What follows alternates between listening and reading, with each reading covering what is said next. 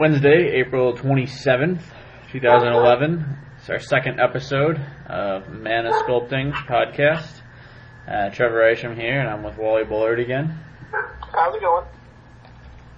So last week we started covering the new Phyrexia spoilers, and we kind of uh, hit on the highlights, a couple standard playable cards, and this week uh, we are going to cover uh, the limited cards that uh, we think are the best in each color.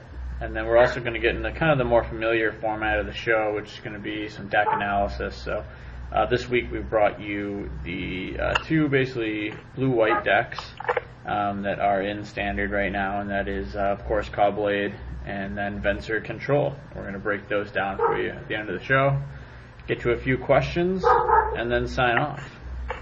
Uh, so without further ado, why don't we have Wally kick us off uh, with our limited review of uh, New Phyrexia with the white cards. Alright, we're going to kick it off with my top five uh, white cards for limited. Now these are all cards, not just commons or uncommons, but we're also going to give you those. Yeah. Uh, I want to start with the White Praetor, Elesh Norn. Um, that's my number one. My number two is Pure Steel Paladin. Three, I have Blade Splicer. Uh, then I have Dispatch at four, and Apostle's Blessing at five. Yes, I uh, pretty much in complete agreement there. Uh, Elesh Norn, Pure Paladin, and Blade Splicer are all cards that you can build around. Um, they're obvious first picks. And as far as Elesh Norn goes, like I don't think seven mana is ungettable in this format. Like I feel like it's going to be slow, just like the last one was. And uh, Pure Steel Paladin could just be a beating um, if you get enough equipment in your deck, which is pretty easy to draft considering the number of Flayer husks that exist in your second pack. Exactly. So pretty much complete agreement. My honorable mention uh, was the card that's getting a lot of fanfare, which was Porcelain Legionnaire, um, which a two drop three one first striker. Uh, obviously paying two life for that as well. Is, uh, seems pretty good and definitely worth a mention. Yeah, that is actually that's my um, honorable mention guy too. He's just uh, he's a good beater that's going to take some spot removal to get rid of. Yeah. Um, and then, uh, yeah, I mean, on that, the uh, the other card that I think is really worth mentioning, especially for a sealed event coming up, is Apostle's Blessing. And I think people should remember that you can play that in any color. Um, and protecting your bombs, uh, basically for two life and a colorless mana, uh, seems really good. And it should see play in many sealed decks this weekend. Oh, no doubt, no doubt. Come May 7th, uh, if I open that and a couple more good white cards, that's going in for sure. Yeah. So then we move on to the top common and uncommon cards in white. Um, so these take out the rares and mythics, obviously. And um, my list starts out with the Master Splicer, which clearly goes along with the Blade Splicer. Uh, good value card there. Um, then Shattered Angel, Apostle's Blessing, Marrow Shards, the Porcelain Legionnaire, and last, an interesting little card, Cathedral Membrane. Um, mine is exactly the same as that, uh, which works out pretty well. uh, I, mean, I, I think maybe talking about the honorable mention card, the Cathedral Membrane, first. Um, I think this card has the potential to just be ridiculous as far as blocking a bomb goes, because a lot of the bombs don't have a ton of evasion. Yeah, that's true. I mean, this can step in front of a Wurmcoil Engine, um, clearly not very well, but at least it gets the job done. Um, and uh, yeah, I mean, it's just it, I treat it as a removal spell. I mean, it's like if you want to attack me, you either have to use your removal on this guy, or you have to, you know, bash through him by losing a creature. So that's kind of how I think about it. Yeah, and his potential to come down on turn one as a blocker is pretty phenomenal as well. Yeah. So, uh, moving on to blue, I think probably. So the, the, I think the highlights in white to remember are obviously if you open one of the the you know Elesh Norn or Pure Steel Paladin, you're gonna you know windmill slam and build around it. They're that good. Um, but I, I would stay on the lookout for Apostle's Blessing. I think that's going to be the card that you always can put in a deck, and you're always going to be happy you have it. So, any other thoughts on White? Uh, I think Marrow Shards is a. There's a lot of one toughness creatures in the format. Mm-hmm. Uh, Yeah, and it gets rid of the Shards is a Porcelain Legionnaire. in every color. Yeah, that's definitely a good card. And the last thought, I guess, is in limited. It seems like in draft at least, um, kind of the mono white beatdown deck is very possible to be drafted and could be very powerful. So you know, if you want to test a strategy, um, you can definitely go that way, and, and you could end up with you know, a pretty strong deck. Agreed. So moving on to blue, uh, the top five cards overall, I have uh, number one the Phyrexian Metamorph, uh, which is the clone basically. Then I have the Viral Drake, which I just think is freaking bonkers good. uh, Blighted Agent, which is the unblockable Infector. Uh, Gitaxian Probe, which is the Peek plus a card.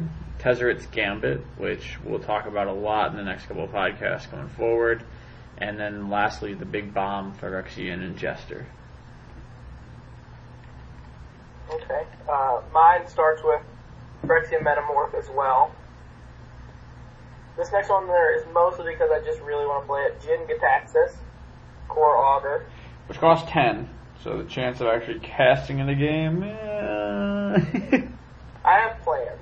I have plans. Get your Sword of Feast and Famine. Exactly. Blighted Agent, Gitaxian Probe, Tezzeret's Gambit, and my honorable mention is Spire Monitor. yes, yes, the uh, Flash 3-3, which any creature that says Flash is always something pretty interesting, right? Exactly. It's to be able to cast a creature in the middle of your opponent, so you know after they declare attackers, can it normally goes in your favor. And uh, speaking of that, we also got another creature with Flash that uh, I think actually is better than the Monitor, is the Deceiver Exarch. And I know already people have said Splinter Twin, Deceiver, like sick combo, standard, even in limited Deceiver, this yard seems really good. I mean, basically you're going to be able to cast him, untap one of your own guys, and you know double block or you know just get you know you can just get them pretty good with that card. Well, the the combo I really like is obviously this guy with Splinter Twin. Tap it, tap this guy, put a clone of him in, untap Splinter Twin. Yep, exactly, Infinite dudes exactly. and overrun. So uh, that is for those of you looking for something super budget. Uh, that could take down the first or two F and M's or whenever you get to play standard. Yeah, it totally could. So the card I really like and just adds to kind of the bomminess of this whole limited format is Phyrexian Ingester too. I mean, in all likelihood, at the time you're going to cast this, it's going to be like a 7-7, an 8-8, a 9-9. Um, it's just a big body, and it's eating their best guy. And for 7 mana, like, that's pretty darn good. Yeah, even if it gets, you know, removed easy, you know, which it's a creature, it does, you're still gonna get some value out Oh, of it. you already, you know, you already got your value. I mean, theoretically, you two for one them because they spent a removal spell and their best creature, you know, to kill your one creature. So, it, I think it's an instant value card. Obviously expensive, but totally worth it. So the other thing to note about blue is that you know we both had on our sheets we worked on are that a lot of the cards we like are Phyrexian mana. So the Metamorph, the Probe, the Gambit, um, you know, they're all they all have Phyrexian mana. So unfortunately, you're going to be fighting over these cards, you know, with everybody. so you know, starting out blue is going to be a little bit tougher to get some of these bombs. Um, but you know they're out there, and it's also something to keep in mind if you kind of didn't want to draft blue. You know, remember Tezzeret's Gambit, which seems like a really good card, um, can easily be splashed in your infect deck to get it a lot, give it a lot of depth. Yeah, even drawing two cards, even if the proliferate doesn't matter for you at that point in the game, uh, drawing two cards is always good in a deck that doesn't have that ability. Exactly. Yeah. So I mean, uh, looking at our um, you know at our rankings here, the our common uncommon list doesn't change too much. Uh, we basically we like the Impaler Shrike uh, for its ability to basically deal three damage, and if you know if you don't need the cards, just keep beating down with it. Um, if you do, you can change it in for three cards, which which seems pretty good for four mana and three damage. Exactly. So, so yeah, so you know, blue is definitely good. It retains a lot of its blueness. It can draw you cards. It can copy creatures. You know, it even has a destruction creature. You know, it's tricky and you know, it definitely fits in still more the control style. Um, and then also this last set definitely opened up the idea of uh, blue-white flyers again. Um, definitely a deck that could be drafted between you know the Sky schools and um, you know, the, the uh, sorry the viral Drake even um, the Monitor, the Impaler Shrike, you know uh, the Serum Rakers. Like you, know, you can definitely go blue-white skies again. Yeah, it's about time yeah. Go back to uh, M11 days, right? So. so moving on to black, uh, we both completely agree on our top black card, which is actually not the Obliterator, as you'll probably see on many other people's. But we actually both think Life's Finale is the top black card um, for the limited format. And basically, because I'm pretty confident if this resolves, like there is no possible way you can lose that game, unless their last bomb is. Well, actually, I have to check it. Can do you search their hand as well? Mm, I don't think so. Checking right now. Scrolling, scrolling. Oh, only their library. So unless their last bomb is in their hand, basically, I don't see any way you lose that game. And it's a you know it's a reasonable six mana, so you know it's not like most games you're you're going to get the six mana. That's not going to be the problem. So exactly. after that we have the Obliterator, which just clearly a good card. Like I don't think we need to go too much into it. Um, if they don't have a removal spell, you you will win those games as well, I suppose. yeah, I think it'll be harder to cast um, as it's you know quadruple whack than some of the other cards on the list. But yeah. The nice thing though is you're opening a pack one, right? So you open this and you're like, okay, I'm now drafting mono black. and luckily you're in, you know, the first set is very black heavy and so, you know, the depth is there so you can easily assemble, you know, by the end of pack one, a pretty solid mono black deck. Yeah, and then you just have to look at, I mean, really just, just black removal and artifacts kind of for the rest of the rest of the draft. Mm-hmm. Yeah, completely agree. This guy pack one. Yeah, and then they also, you know, the Phyrexian mana, you know, gives you a little bit of flexibility, you know, to kind of, you know, pick around other colors, theoretically, you know, bleed the colors without having to bleed your mana. Exactly. So um, the next card, uh, you know, is pretty obvious as well. Is Sheoldred Whispering One. I mean, Black just got so many bombs. Um, and this card is right on the same level as the Obliterator. Like if you cast it and they don't have a removal spell, you will very quickly win that game. So, anything else to say about that one? I mean, big body, sweet abilities. yeah, I mean, if if you have to attack with it, you know, hopefully, uh, black is so good you're going to run into a lot of swamps. I think. Um, so you have, you know, it might just be unblockable. Yeah, I mean that's just like we both talked about that being like that's just like okay, that's cute, right? Like that's a nice little bonus. Don't really care. Like I may never swing with this, and it'll still win me the game. Exactly. so uh, after that, um, we like the Chancellor of the Dross again. Another just black bomb, uh, huge creature. Again, if you cast it and they don't have removal, you win. Like I feel like I'm just saying that again and again, so we'll probably just move on uh, to um, the common and uncommons in black.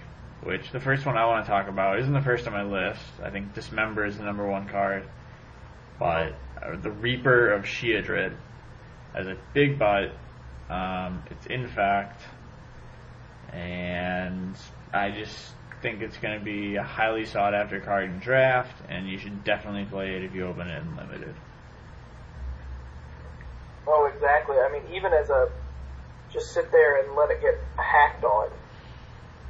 it's pretty fantastic because you know if they don't if they attack you and they're not going to kill it, you're just shrinking their guys and giving them poison counters.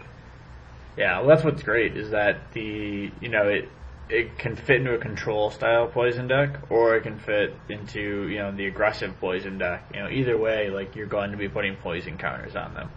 Yeah, they block, they get a poison counter. They don't block, they get two. Yeah. That's kind of their choice. Or they're not going to be able to attack, like one or the other. Yeah. So the, the cards that are interesting to me in in black um, that you know I've actually had a few people ask me about are um, some of these the uh, is Geth's verdict.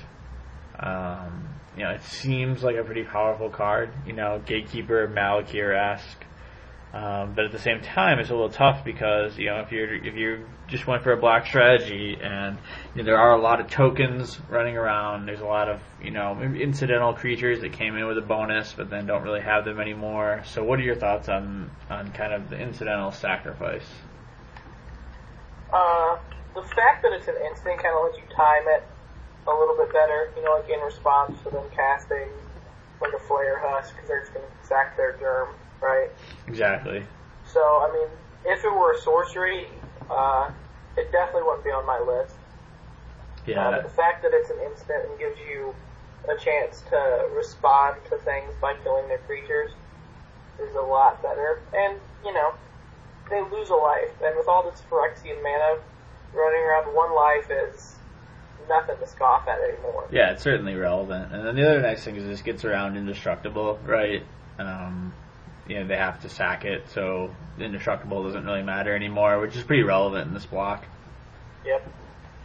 So cool. Um, and then uh, you know the other cards I mentioned, and obviously let you go next is the uh, enslave. Uh, I love control magic, and, and this one just seems sweet. Um, a little expensive, but uh, it definitely it has a little extra kicker of um, them losing some life, so you know that's okay. Um, Yeah, and definitely- then the Entomber Exarch is just like value city. Like I love that card. Um, I think it's just going to get there a lot. I was the guy always drafting drafting Gravediggers and M11, like just to splash even, like in my blue white flyers. And this card is pretty much the same. Obviously not splashable anymore, but um, I think it's just a sleeper card that uh, you should definitely grab if you can. Yeah, all of the all of the Exarchs, um, the, the modular abilities that they have, uh, you know, it makes Magic playing Magic a little bit more fun. In that they have to, you know, there's decisions to be made. It's not just, you know, you know what's going to happen when you play a card. Yeah, people talk about like decision trees, right? Like the decision tree after New Phyrexia for like all levels of Magic just went up like massively. Like these cards do so much. Like you can choose whether you pay them with life or with mana. Like there's just so much interaction now that the decision trees became much more complex and much more complicated and perhaps more skill intensive in my mind. Yeah, I think uh, it, take a while for everyone to to get up to the top level of the new format, like it always does. So it's it's time that if if you had trouble cracking into the last uh, last limited format or the last two, you know, study up. That's what everyone else is going to do, and just you know have have your thoughts ready to go when you sit down. Yeah. So, um, black. Any other cards that uh, I did not mention that you want to go over? Um, just that black now has proliferate. Yes. um, Grim Affliction, which can read, you know, pay three mana, put minus two, minus two counter on target creature, if you want it to. Or, you know, shrink their guys, pump your stuff up. Uh, a pretty decent removal spell at instant speed for three mana. Yeah. Yeah. And then the last one that I thought was kind of neat was the Whispering Specter too. Um, definitely kind of a mind sludge if you want it to be. Um, and it's a you know flying infect guy, which is always strong. Um, so.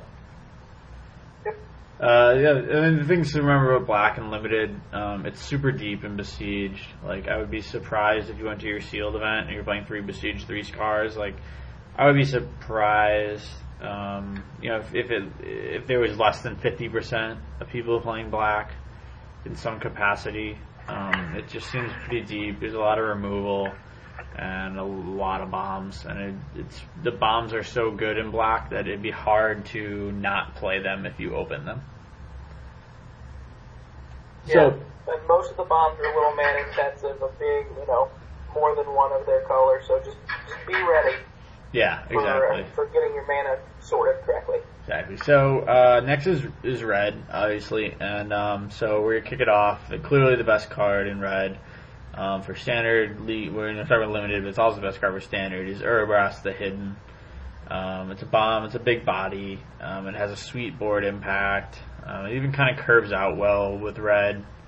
Um, I don't think there's much else to say about it, but it's just really good. And then the next one, which is unfortunate because it's red's second best card, but can be played in any color, is the Molten Steel Dragon. Um, any 4-4 flyer is pretty sick, and if there's a possibility of casting him, you know, for 4 mana and 4 life, like, that could be very good as well. Um, the one thing to think about though is that this is basically they took Necrogen Scudder, which was you know three mana, three three fire, three life, and just added one to all of that. Now, if you remember, there was a lot of hype over Necrogen Scudder right away, but then it kind of fell out of favor toward the end. But that may have been more, you know, the fact that people drafting black were drafting Infect than you know Necrogen Scudder not being powerful enough. Any thoughts on that? Yeah, I think the I, I agree with your point totally. Um, and the issue is, I don't know that this card's going to have that issue in that it's it's played in every deck that's not infect because it's you know it's any color you need it to be while being red. Yeah. Which is always good. Yeah, I mean if you can if you compare it to let's say like Lumen Grid Gargoyle, right? Like they're basically the same card, except like with this one you get fire breathing. Yeah. So it's kind of like not a bad way to think about it. Like converted mana cost of six, this one comes with fire breathing. Yeah. So I think Gremlin Mine was designed to kill this card. it's probably true. Watch out for that. Um, another cool card, obviously, is Fallen Ferromancer. Uh, a bit expensive, uh, but it's removal on a stick, and that just can't be ignored. Like, you have to be aware it's in the set, and um, you have to, you know, think about playing it if, if you know you open it, and so. Yeah, your your one ones are not safe anymore. Yeah. Now even, the, even your two twos become one ones. So. The uh, another card I think uh, the card I think is actually really sweet in red um, is again the Exarch, the Tormentor Exarch. Um, it's a removal spell or a pump spell, whatever you need. Time. It's flexible. It's efficiently costed. You know, it's a body that can beat. Uh, it's just a really solid card, and and, and I really like it. So. Oh, I agree. That's that might be my favorite card in that cycle, that Exarch cycle. Yeah. Um, and then uh, the card I'm actually excited about, even beyond the format, is Volt Charge. Um, I know a lot of people were like, "Well, I'll just play Lightning Bolt," and I was like, "Well, there's a lot of times where adding a counter, you know, or proliferating or something is super relevant."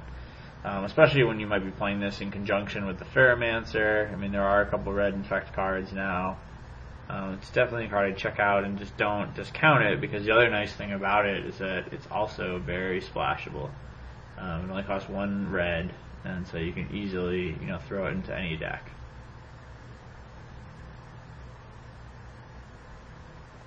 What is your honorable mention for the reds, Trev?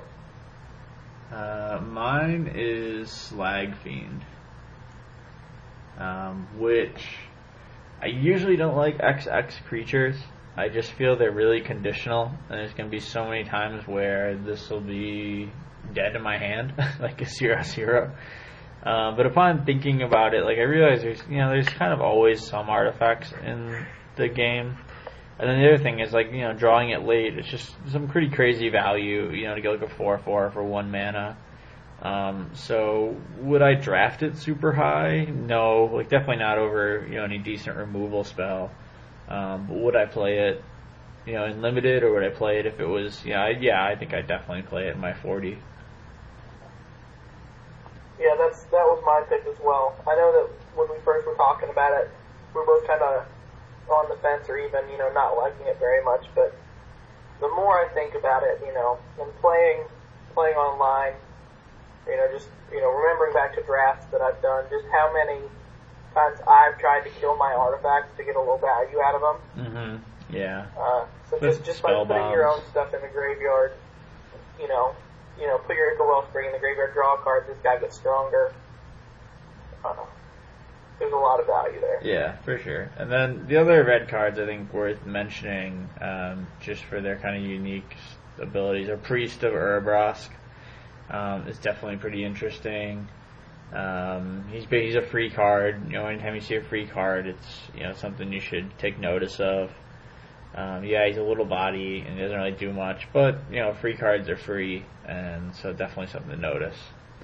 And then the other one is that is Act of Aggression, and I think the most important thing to think about in this card is the fact that it's at instant speed, um, and you know, theoretically colorless, so anyone can play it. Definitely makes combat math extremely tricky going forward. Yeah. Um, and is like an easy card to get jumped on, and you know, two for one. You know, they steal your guy, untap it, block the guy that you had attacking, and you know, now you're two guys down, and they're one card, and you know, maybe four life or two life or no life down. So,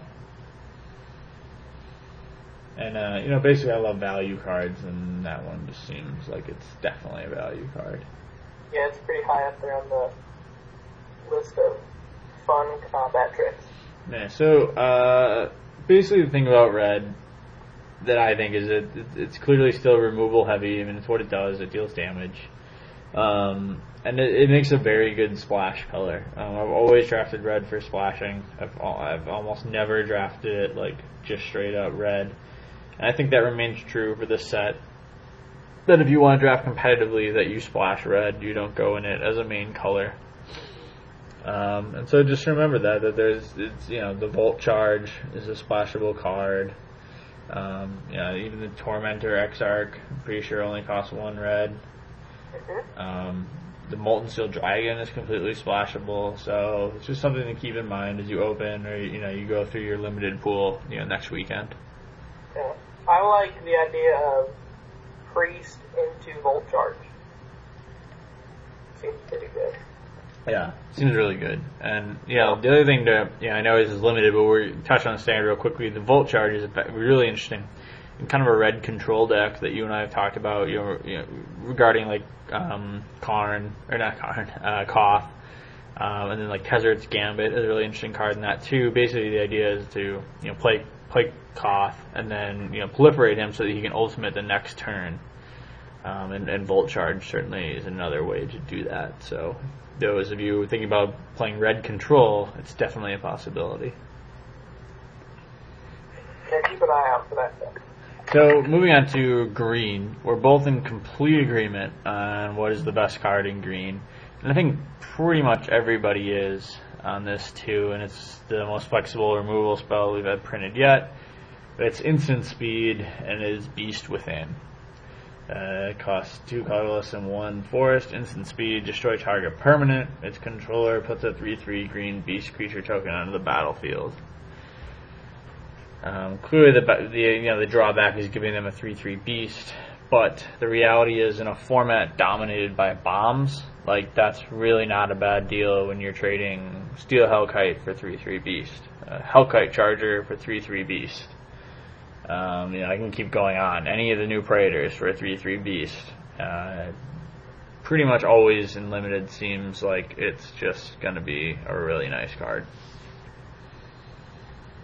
I, I'm going to have to agree with you there, especially since they reprinted Unsummon for one blue mana um, and Vapor Snag. You know, turn their biggest threat into a beast and then ship it to their hand. Nothing wrong, nothing wrong with that. Exactly. So, you know, we get later on. I'm sure we'll talk about the merits of this in standard. Um, you know, it's it's clearly flexible, clearly sideboard card. People have talked about it main deck. People are maybe more excited about it than they should be. I don't know. We'll talk about standard playability, you know, another time. But in limited, like it just it, it's pretty much an auto include. So. Um. The next card, and let me check. I think we were both pretty excited about this Yeah. one. Yep, the Yeah, the, sw- here, the Swarm Lord um, is just the finisher we've been waiting for. Um, and you know, for infect, um, you drop this, and you know they they don't have a wrath more or less.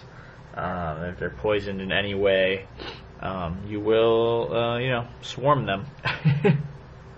Exactly. It's been waiting for a good, a good swarm card for Infect. It just seems like the the, the kind of ability that we've been, you know, that's we've been waiting for to make Infect really. I mean, it's already really good in draft, but really good in the late game in draft. So Swarm, I'm a fan. Yeah, and then the um, the next card just plays perfectly with the Swarm Lord, which is the Triumph of the Hordes. And uh, again, this is just you know to drop this super aggressive infect strategy. I think is still very viable. Um, you have the one drops, um, and in fact now you have the triumphs. You have the mutagenic growth. You have you know a myriad of pump spells. Um, you can definitely do it, and if you know that's your cup of tea, like I think it's still definitely available.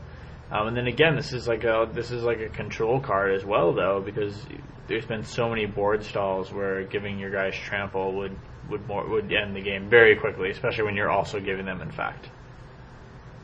Oh yeah, and it it almost feels like when you give him plus one plus one, and infect you're really just increasing their power by two, you know, or and then or, you know increasing it by two and then doubling what they already had. Uh, Yeah. As far as dealing with their creatures go, or like hitting them in the face. Yeah, I mean, it almost, it almost reads really like good way to end give your creatures plus one plus one, double their power, and give them trample. I mean, that's that's what I think it says. Um, the other card again, the Exarch, we both liked it. Both think it's solid. I totally think it's solid. Um, clearly, it costs a lot, but it's a removal spell, so it's going to. I mean, it's a two for one, so you know you're going to have to pay for it, especially when it's at uncommon. Um, we both liked uh, Vorinclex, Voice of Hunger.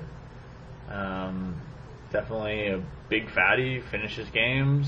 Um, so, I don't know. I think I like him from more of a control standpoint too. Like obviously the seven six body is nothing to overlook. He's he's massive and he tramples, but making them think about how they're to tap their mana a little bit more, or you know they know that they're not to be able to play their bomb next turn if they cast removal spell this turn. It's just I think it's it's good. Yeah, I think in limited, the Praetor cycle is, is going to be hard not to put in your deck, with the exception of the blue one, in my opinion. I agree. Um, that that if you get this in your limited pool, if you first pick this, like you can build a deck around this. You will get this far in the game. Uh, there are enough, you know, mana ramping abilities, um, even colorless ones now that all of these cards become very playable. And with the bombiness of the format, like they will outbomb your opponents um, fairly easily, and and you will win. so play them if you get them.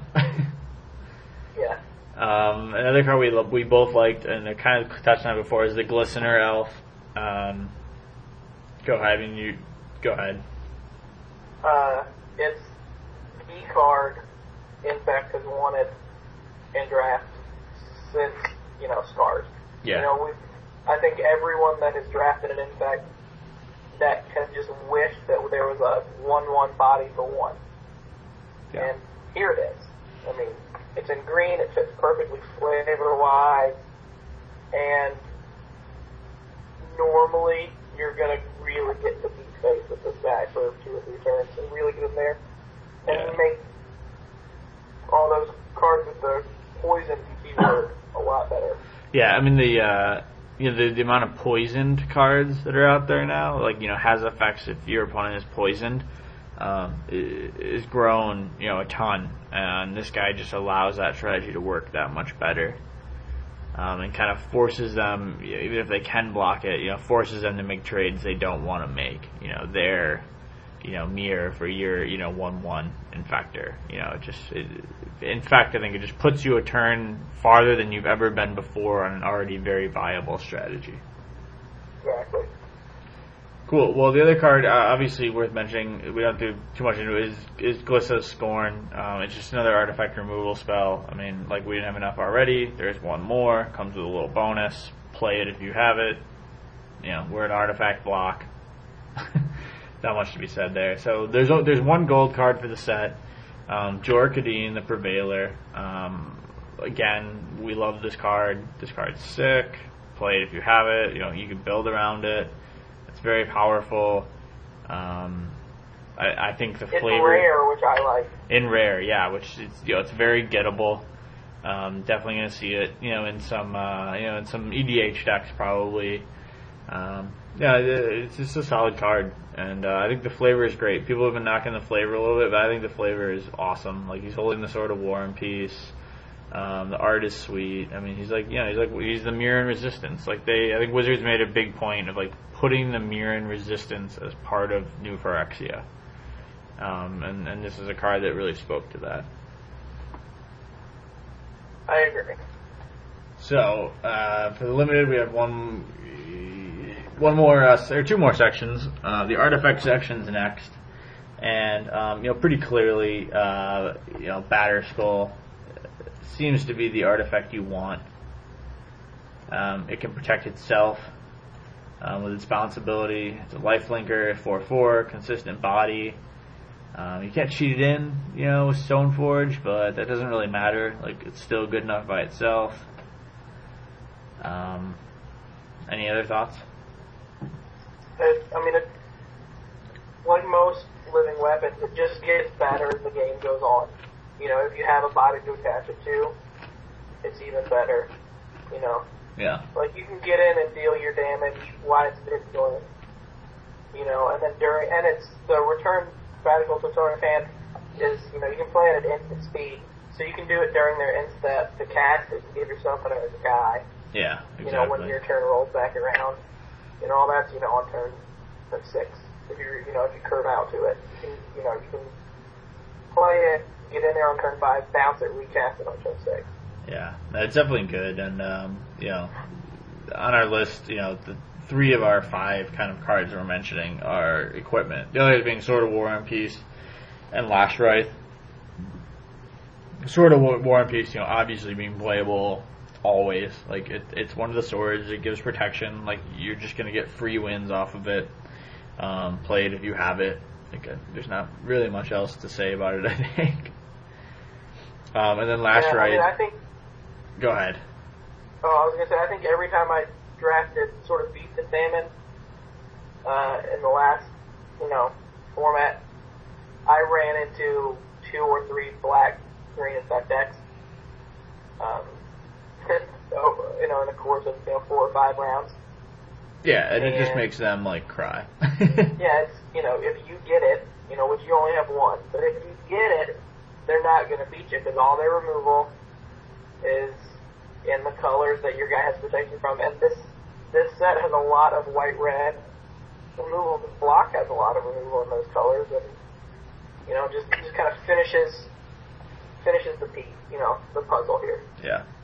So the one thing to keep in mind, um, and the other cards we have, I'm just going to read them off real quick because we want to move on. Uh, is Cage Sun, the Shrine of Burning Rage, great removal spell, even if you're not in red. Remember it, and Spellskite, which seems kind of neat, nifty little trick. Um, the thing that I think to remember about the artifacts, um, especially when you're drafting, is there is a lot of artifact hate in limited. And that's definitely something you have to keep in mind when you play them in limited and when you play them in draft. That basically any artifact is just that much more fragile than a non-artifact.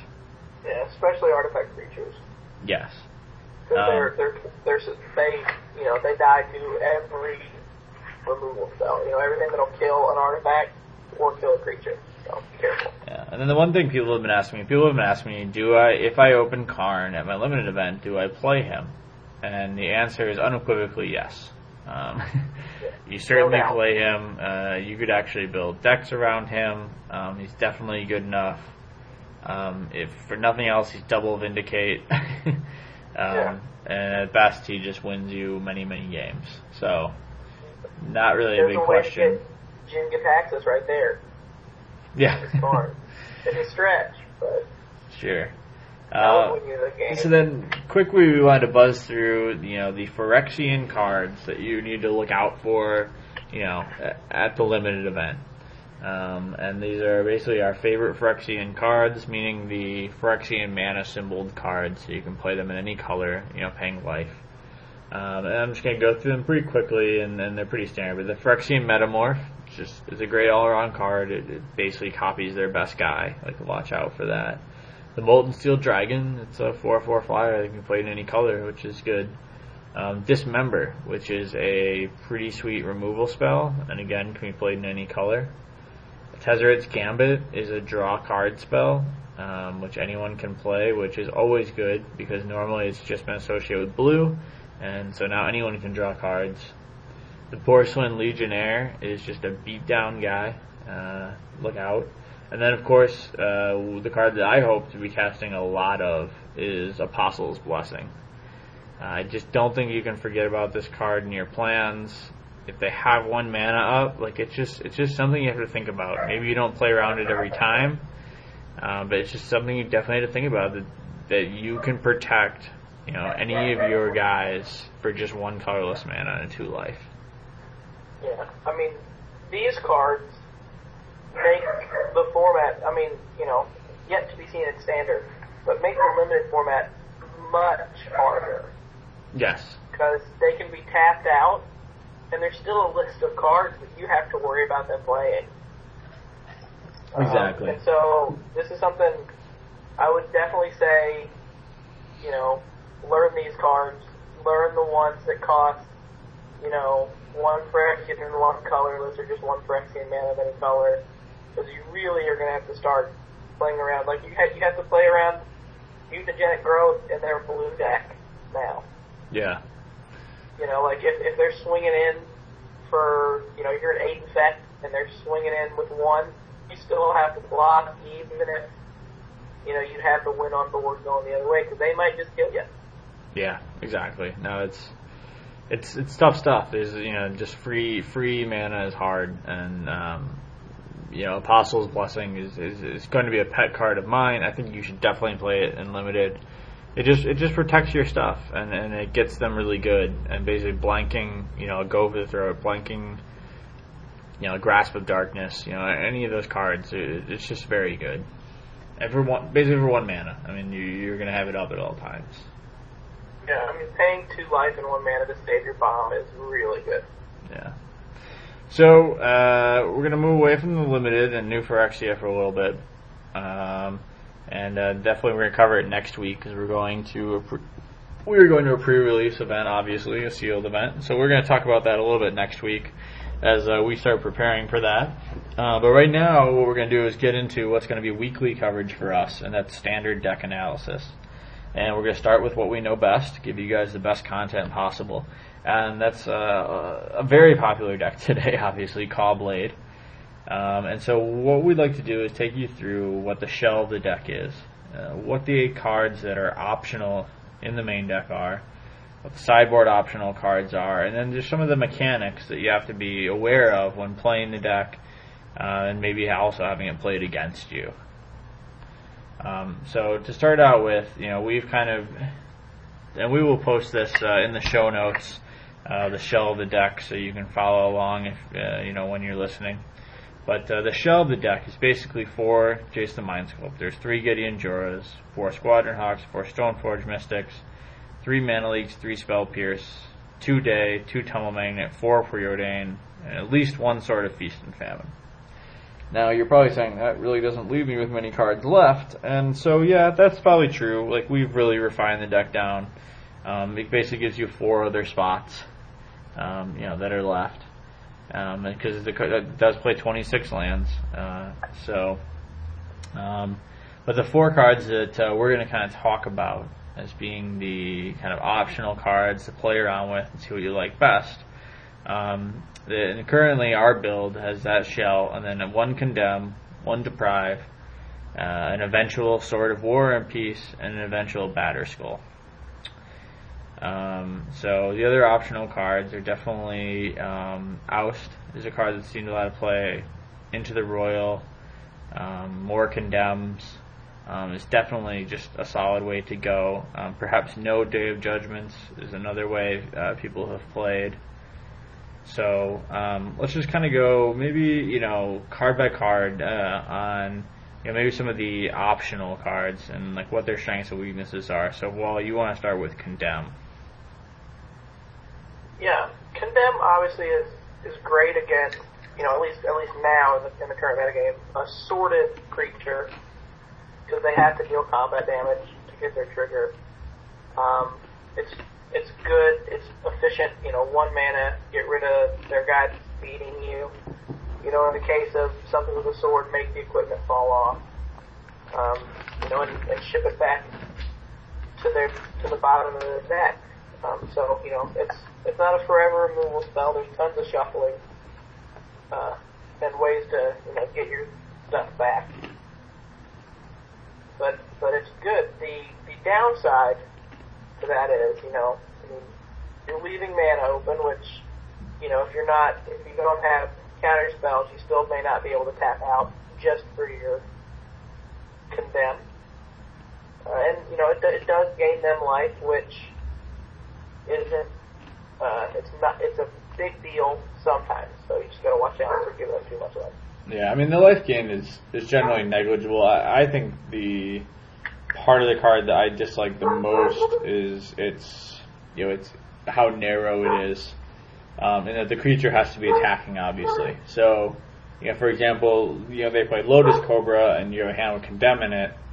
You know, yes, you're going to eventually be able to condemn like their Titan that they're going to cast, but at the same time, like they're going to still get value out of that Titan because its trigger is going to happen twice. Um, that's kind of the part of the card I don't like. I, I think the tech is in there for the Caw-Blade mirror match. I, I think that's where it's at its best. That's where Spell Pierce is also at its best. Um, when you're going one on one, it's just kind of a big way to turn the tables on your opponent for only one mana. Yeah. All right. Next up is Deprive. Yes. So I mean, Trevor, it's the hard counter in the deck. So what's why why is that necessary? So this is currently my build, and I play one Deprive. And basically, in my testing, when I sat down against Valakut game one, which is already, of course, in your favor, having the Deprive in there just kind of tips it all the way. Um, it's also, in my opinion, been very surprising to many players. Uh, they don't expect the hard counter. They don't see it coming. Um, you know, they cast mana, they cast something with three mana open, uh, you know, expecting to be able to pay for the mana leak, and then you deprive it, and you kind of can get them good. Um, it's a bit of a spoiler card. Um, I guess a little techy um, if people are surprised by it. But it's also just the seventh counter spell in the deck, um, which I don't. I think the more counters you have, the better. And once you kind of get your situation up and running, you know, protecting your cards is the number one thing you want to do. And when you're untapping like a Lands of Stoneforge Mystic, you know, having the deprive in hand is has proved to be very good. Clearly, the drawbacks are um, is that you don't really want to deprive anything on turn two, turn three, turn four, or turn five. um, but you know, it's just I guess the cost you have to pay right now in the current environment for a hard counter. Yeah, I think you pretty much summed up my thoughts on why Deprive is good. Yeah. So the next one is, um, and the card that we're hoping to add to the deck is the Sword of War and Peace. And again, I think this card functions a lot like Condemn in that it's just a mirror match house. Yeah, I actually think it's also going to be pretty good against the deck we're going to talk about next yes, as well. I agree. So we'll talk about that a little bit when we talk about the next deck. We'll remember to bring that up. Yeah. um, which is Venser Control for anyone listening in. Um, so then the uh, the last card is um, that we're thinking about adding and it's kind of flexible um, is Batterskull, and Batterskull just seems pretty broken with Stoneforge in play. Um, it's just a one-two, you know, basically lock them out combo on turn three. Um, so any any other thoughts? Yeah, there's there's not very many other four four vigilant lifelink creatures that you can play on turn three. Yeah. So And and not only like on turn three, but like turn three at instant speed. yeah, so you can use it as a combat trick. Yeah. I mean, obviously they you know they might know you have it, but for example, you know having it in your hand, your starting hand, and then fetching like a sword of feast and famine, and they bash into you, you know you drop this guy, and all of a sudden you know that's like a six point life swing. Like if they swing their goblin guide in you and you you know flash this in, you know that's that's a big game, as as our friend LSV would say. Yeah, it's a huge game. So, um, you know, a, a couple of the cards that you know are, are worth mentioning in the main deck are, are also the Inkmoth Nexus that is really taken off, and it's just a great utility card. Uh, with the number of fixers you're playing, you know, 12 dual lands in a two-color deck, um, the Nexuses aren't hard. Like they, they've never messed up my mana ever. Um, in fact, I, I don't think I've ever had mana problems with this deck. It's just you know, pretty easy to cast everything, and it just gives you yeah, it just gives you great utility against the you know against the mirror match. Again, you can you know block a sorted guy if you ever need to. Um, you can also start beating them with poison and a sword if you want. Like I've lost a few games to that. Yeah, you did. exactly. So it's just a solid card. Um, a couple of the cards to keep on the watch for are tumble magnets. Like as I play with them, I just want more of them. Um, they don't really fit in the list right now, but they seem very good, and they're one of the biggest reasons why I will be packing main deck artifact removal very soon. Um, the catch-all card is still Day of Judgment. I think two of them's the right number. Uh, you usually get one when you need it, with the amount of digging the deck has. And there's still enough aggro out there, at least in our meta, vampires and Boros, that uh, this deck, that Day of Judgment's definitely necessary and, and gets the job done. Agreed. So I don't think there's too many uh, other cards out there. I mean, Into the Roil's been played a little bit. We definitely played it in ours. It just did not seem as good as some of the other options available. Um, I found myself bouncing my own tumble magnet after I ran out of counters. was it was a play that you know at the end of their turn, you know, you tap down their guy, they pass the turn, you tap your four mana and get your guy back, you get your tumble magnet back in your hand and draw a card. You know, it's a good way to recharge your magnet. Yeah. But other than that, I mean, you know, stalling them out a little bit or bouncing their token. There, there was just so many times where uh, I drew into the Roil and I thought to myself, okay, you know, I was never like awesome. You know, when I draw Jace, I'm like, sweet, now I have a better chance of winning this game. But into the Roil, that was never the case. Yeah, with of the Road, it's like, sweet, now I have a better chance to draw Jake. Yeah. exactly. There's, So, there's better options. So now we're on to the sideboard of Caw-Blade. Um, you know, I think the four flash freeze is completely mandatory. Um, it just just hoses Valakut like totally and completely, like makes it not even a matchup anymore. Um, and that's like the one part I probably wouldn't change. The sword of body and mind for that same reason that getting a sword of body mind hit on Valakut is is basically also makes that deck pretty dead. Um, and in the mirror match, giving your guys Jace protection is a pretty good deal as well. So, the tech card that I think we've been using, and obviously people have used it before us, but is the Volition Reigns.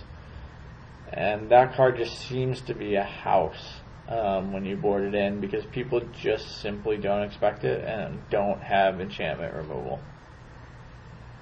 Yeah, I was playing a Tezzeret, uh, like control sort of poison deck not long ago, and we got to the point where you know I had my Gideon out, and I just you know I'd plus him, he'd attack, and I'd kill his guy, and then I'd plus him, and he'd attack. And it got to the point where there just wasn't much going on, so he had his sword, uh, like his sword of feast and famine left out from like a previous combat, and you know I I hadn't drawn mine, I hadn't drawn a Stoneforge yet in the game, uh, so I snagged it and proceeded to beat face in the game. Yeah, exactly. I mean, if that's like that, I mean, that's like probably one of the worst things you'll do. I mean, you remember when I played you and I took the Venser and ultimated him, and you know, just like people don't see it coming, and it's just a really good card in any control matchup.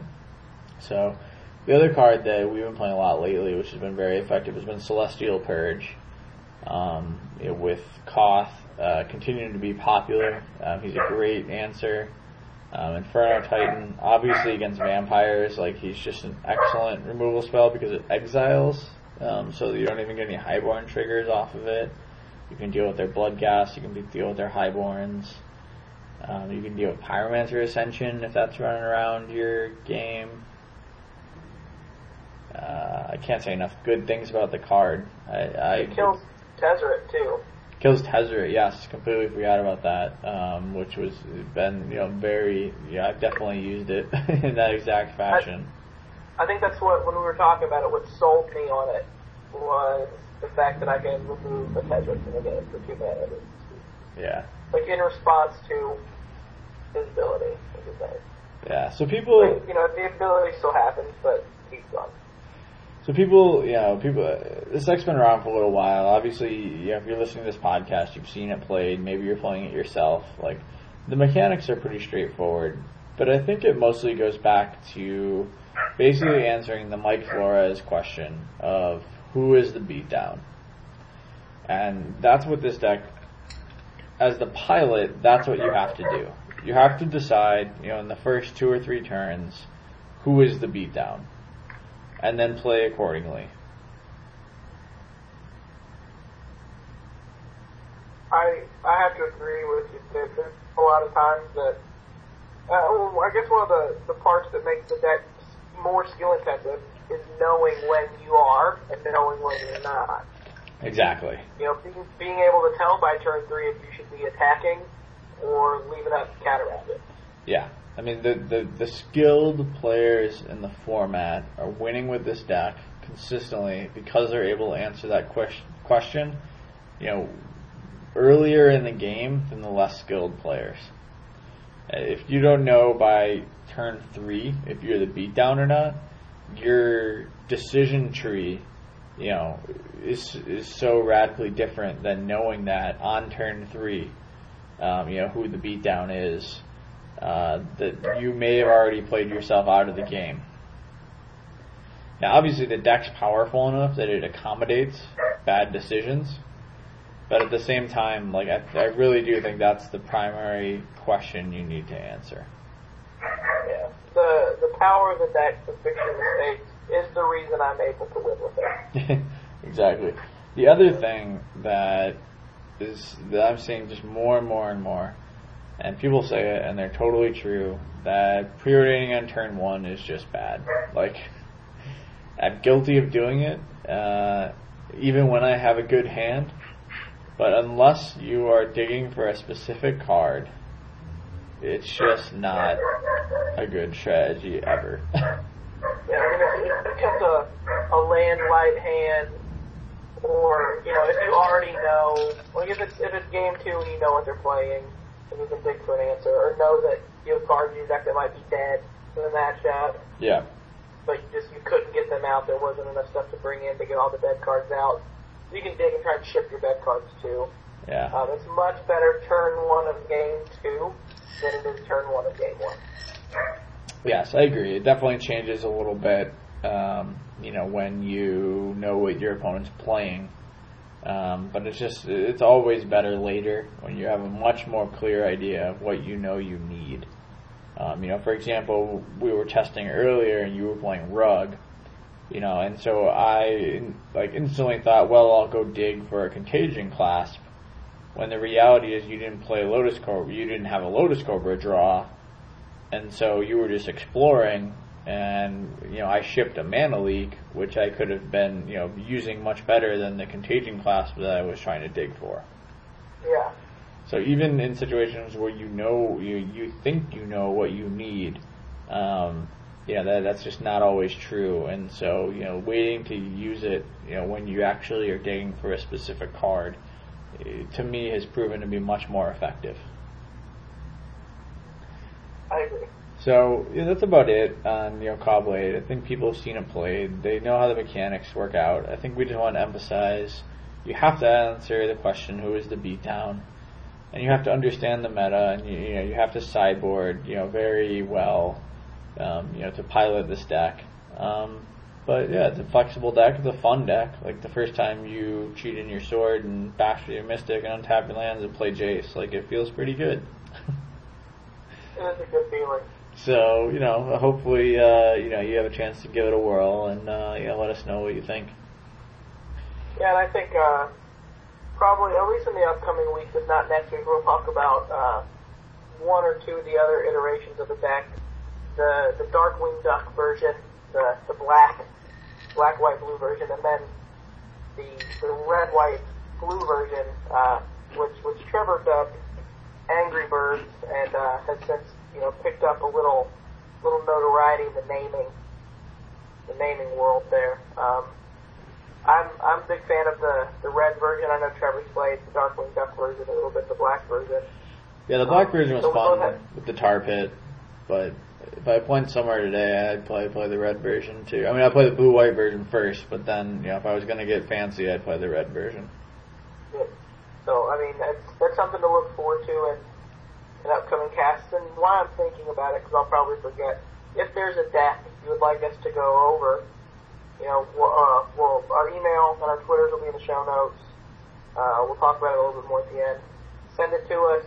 Um, you know, send us the list that you're curious about. We'll, you know, we'll we'll take some time and, and test it, and you know, kind of give you a little insight on what we think. Yeah, exactly. We'd love to you know, see your deck list, see your decks, talk about a specific deck, totally. So, but And if you're a uh, local person, would like to know what you're playing, so go ahead and send us your deck list. the uh, the next deck we want to talk about, and this is a deck that we've been playing with for ugh, probably two months now. Um, kind of refining, looking at, um, you know, getting ideas. Then we had a plate against us at FNM's and realized, you know, how powerful it was. Is Venser control. So basically, it takes kind of a blue, the old blue-white shell, and adds Venser to it. And people discovered that this very quickly started dominating Caw-Blade. and so, without further ado, we'll take you through the shell, the list shell. And these are kind of the mandatory cards. And uh, then we'll talk about some of the specific cards and kind of what the deck does and why we think it's a really solid choice right now. So the deck starts out with a pretty big Planeswalker suite. It has three Gideon Juras, three Vensers, and four Jace the Mind Sculptors. The core of the deck is three, possibly four Wall of Omens, and probably at least one Treasure Mage.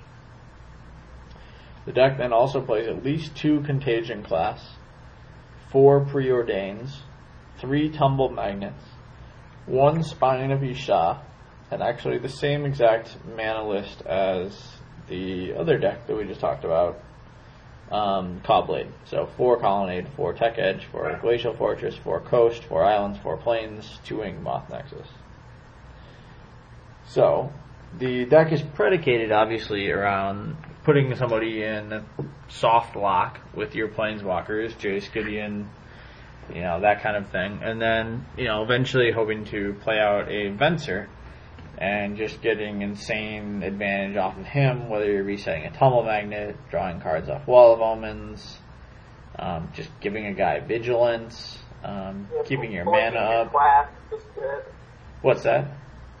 Blinking your Clasp Oh, is really good. Of course, minus one, minus one counters for everybody. Uh, you know, and then of course, like the god situation where you're able to start blinking your Spine of Ish Sah.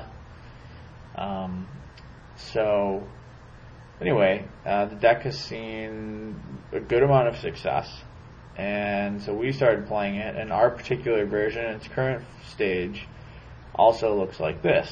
The pet cards that we've adopted are one Wurmcoil Engine, uh, one Oust, two Day of Judgment, three Mana Leak, three Spell Pierce. So again, we went with the counter version. Um, it just makes your, you know, your mirror match or your Caw Blade matchup that much better.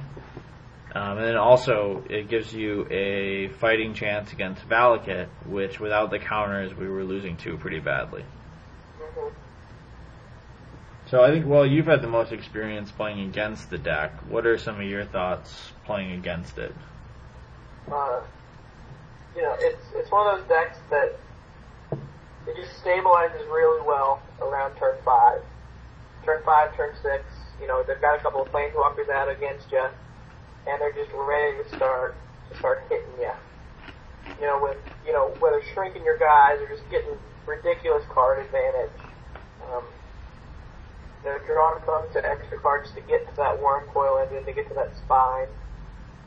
Um, that being said, um, a, a problem for this deck, just kind of like jump into that, you know, uh, the way I've had some success against it is running multiple Luminarch Ascensions in the sideboard.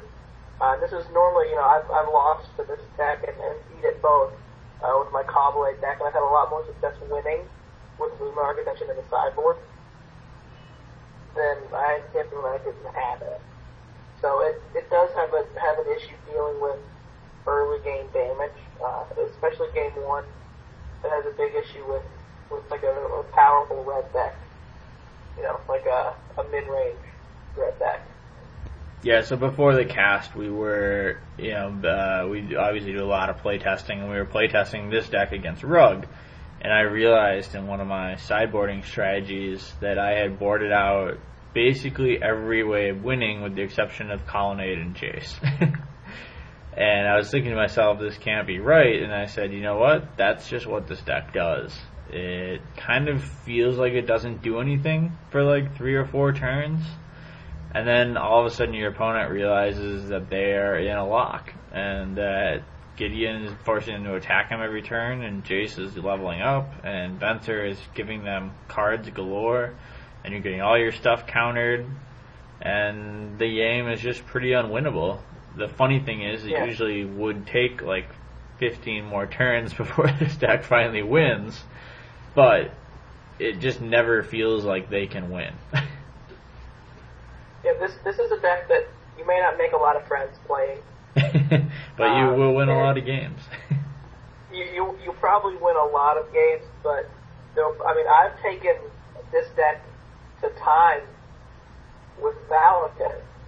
Um, you know, one game one, lost game two, and we got to the point in game three where I knew I couldn't win. Um, but I also knew that we were at like the 48 minute mark of the round, you know, and it was round one, and I'm not ready to take my loss in round one. And just you have to be careful going going to time because if, you get stuck on turns, it's going to be really hard for this deck to win in three turns, which you know is about the max you're going to get. Yeah, I think you certainly have to. It's definitely a deck you need to play test because you need to be able to play it quickly. Um, it has a somewhat complicated decision tree, um, and you know, sideboarding isn't always easy. So, uh, the cards also that are in the sideboard um, that I think are most interesting that uh, you probably haven't seen a lot of play are the lone missionaries. Um, obviously, House against aggro. Uh, it trades with their Goblin Guide and gives you four life. Um, or you can just start blinging it with Venser and it just carries you out of the abyss almost faster than Baneslayer Angel does. You um, get, you know, a lot of life. I mean, the, the first turn you do it, you're getting eight, and then it's four every other turn as long as the guy Yeah. lives. Exactly. So, just a great card, um, especially in this strategy. Um, the other sideboard card is actually you bring in your own Luminarch Ascension. Um, because you're able to stabilize so well, uh, Luminarch Ascension just carries you to victory a lot of times. So, um, it's definitely a sideboard card um, that you want to include. Um, then the four flash freeze again, like it just makes your Valakut matchup really good, uh, which I think this deck has a decent Valakut matchup actually after adding the counter spells and the flash freezes, um, because flash freeze just generally puts Valakut dead in the water. So um, anyway, the way the deck kind of plays out, just to give you guys an idea, if it's something that you're willing that you want to pick up, is you kind of you know, you play your early drops, which are basically Wall of Omens, um, and your Tumble Magnets, and maybe your Treasure Mage if you're lucky, and you, you know you can use that to, you know, fetch whatever you need. Usually the Spine, but sometimes the Wurmcoil Engine. You know, if you're facing kind of a super aggro deck. Um, and um, yeah, so then you play those, and then you kind of sit with counter magic until you get in a position where you're able to set a, you know, a planeswalker kind of gridlock on them um, which is actually not too difficult. Um, generally, because of your wall of omens and your tumble magnets, you can play Jace on turn four like pretty safely um, because you can tap down their guy, um, you know, and block the other one. And then the turn after that, you're of course dropping Gideon Jura, and you'll have one more counter left on your magnet. And you know your Gideon, you know, is obviously going up to eight counters. So, you know, either that or if you're not getting Gideon Jura, then you're going to be, you know, using Venser and like resetting your Wall of Omens, which draws you another card. So there's just a lot of Planeswalker interaction, and the soft lock is actually not as hard as you'd think. And then, of course, you also have the Day of Judgment that can just sweep away the board, leaving you with, you know, two or three Planeswalkers, which is a quick way to victory. Yeah, and I know it's something that, that we ran into today when we were playtesting is you blink your Wall of Omens, cast Day of Judgment, half the turn your Wall of Omens and comes back unscathed, draw your card.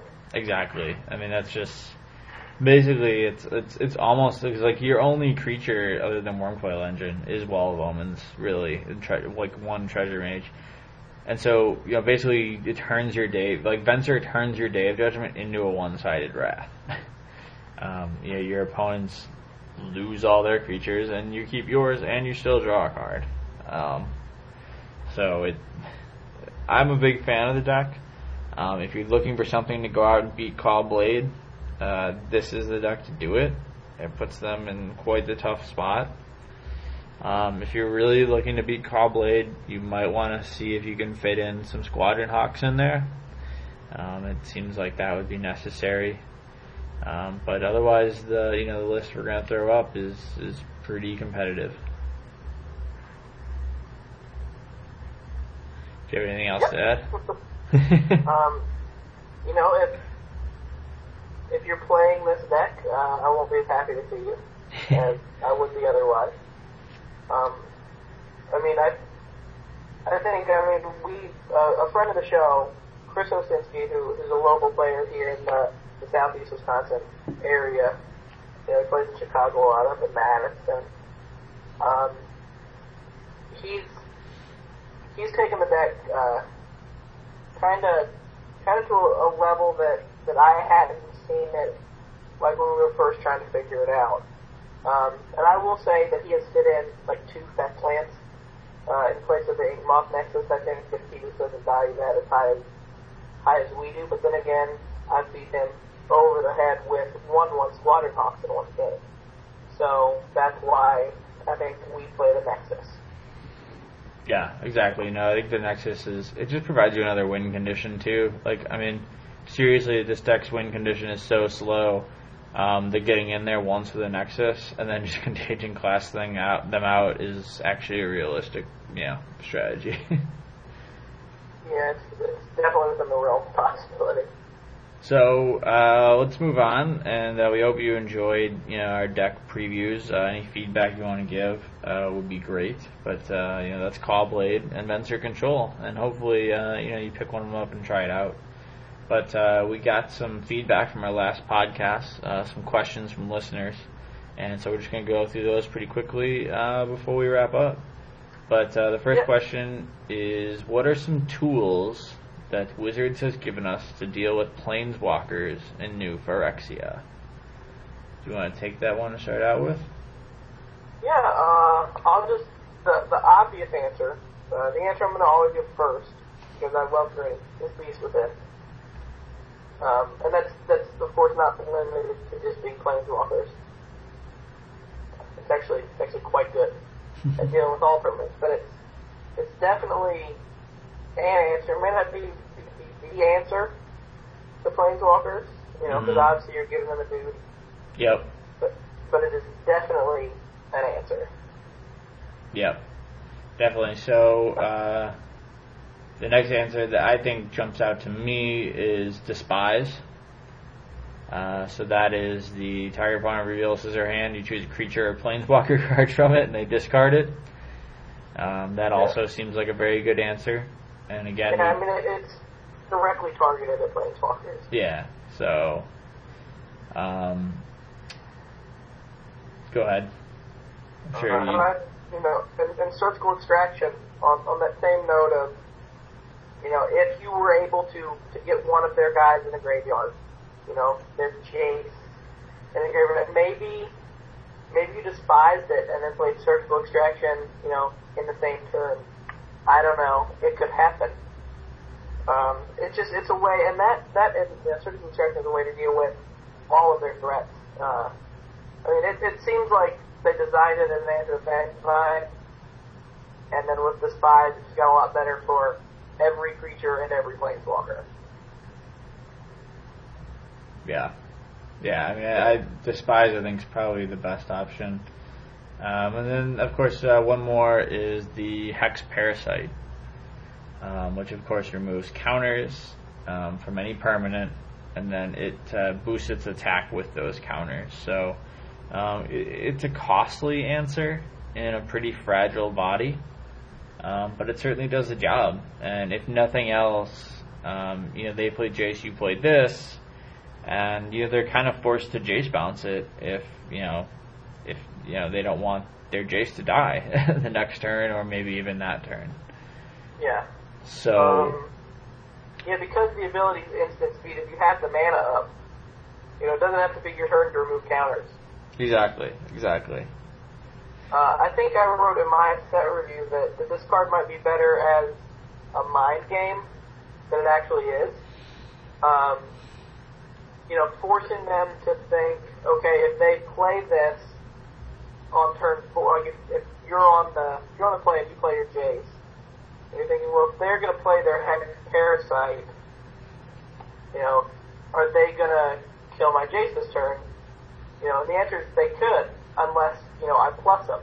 And Fate Seal, right off the bat, you're not going to get as much value out of Jace. So even making them think that they're required to Fate Seal when Jace first hits, just so it can live through a Hex Parasite on the following turn, gets you a little value out of it. So I, I mean, I think I wrote, you know, it's like when you're when you're sideboarding, drop it on the table. You know, show them that you have it, and then put it back in your sideboard and tuck it away because it may not be as good as you think it is. But just making them think put one in, you know, the order in the bin might be worth That that is a Jedi mind trick, my friend, Yeah, it's, I'm getting there. I'm, of of the highest Okay. caliber. yeah, I'm getting, you know, I'm, I'm trying to play next level, but it mostly ends up just trying to screw with people.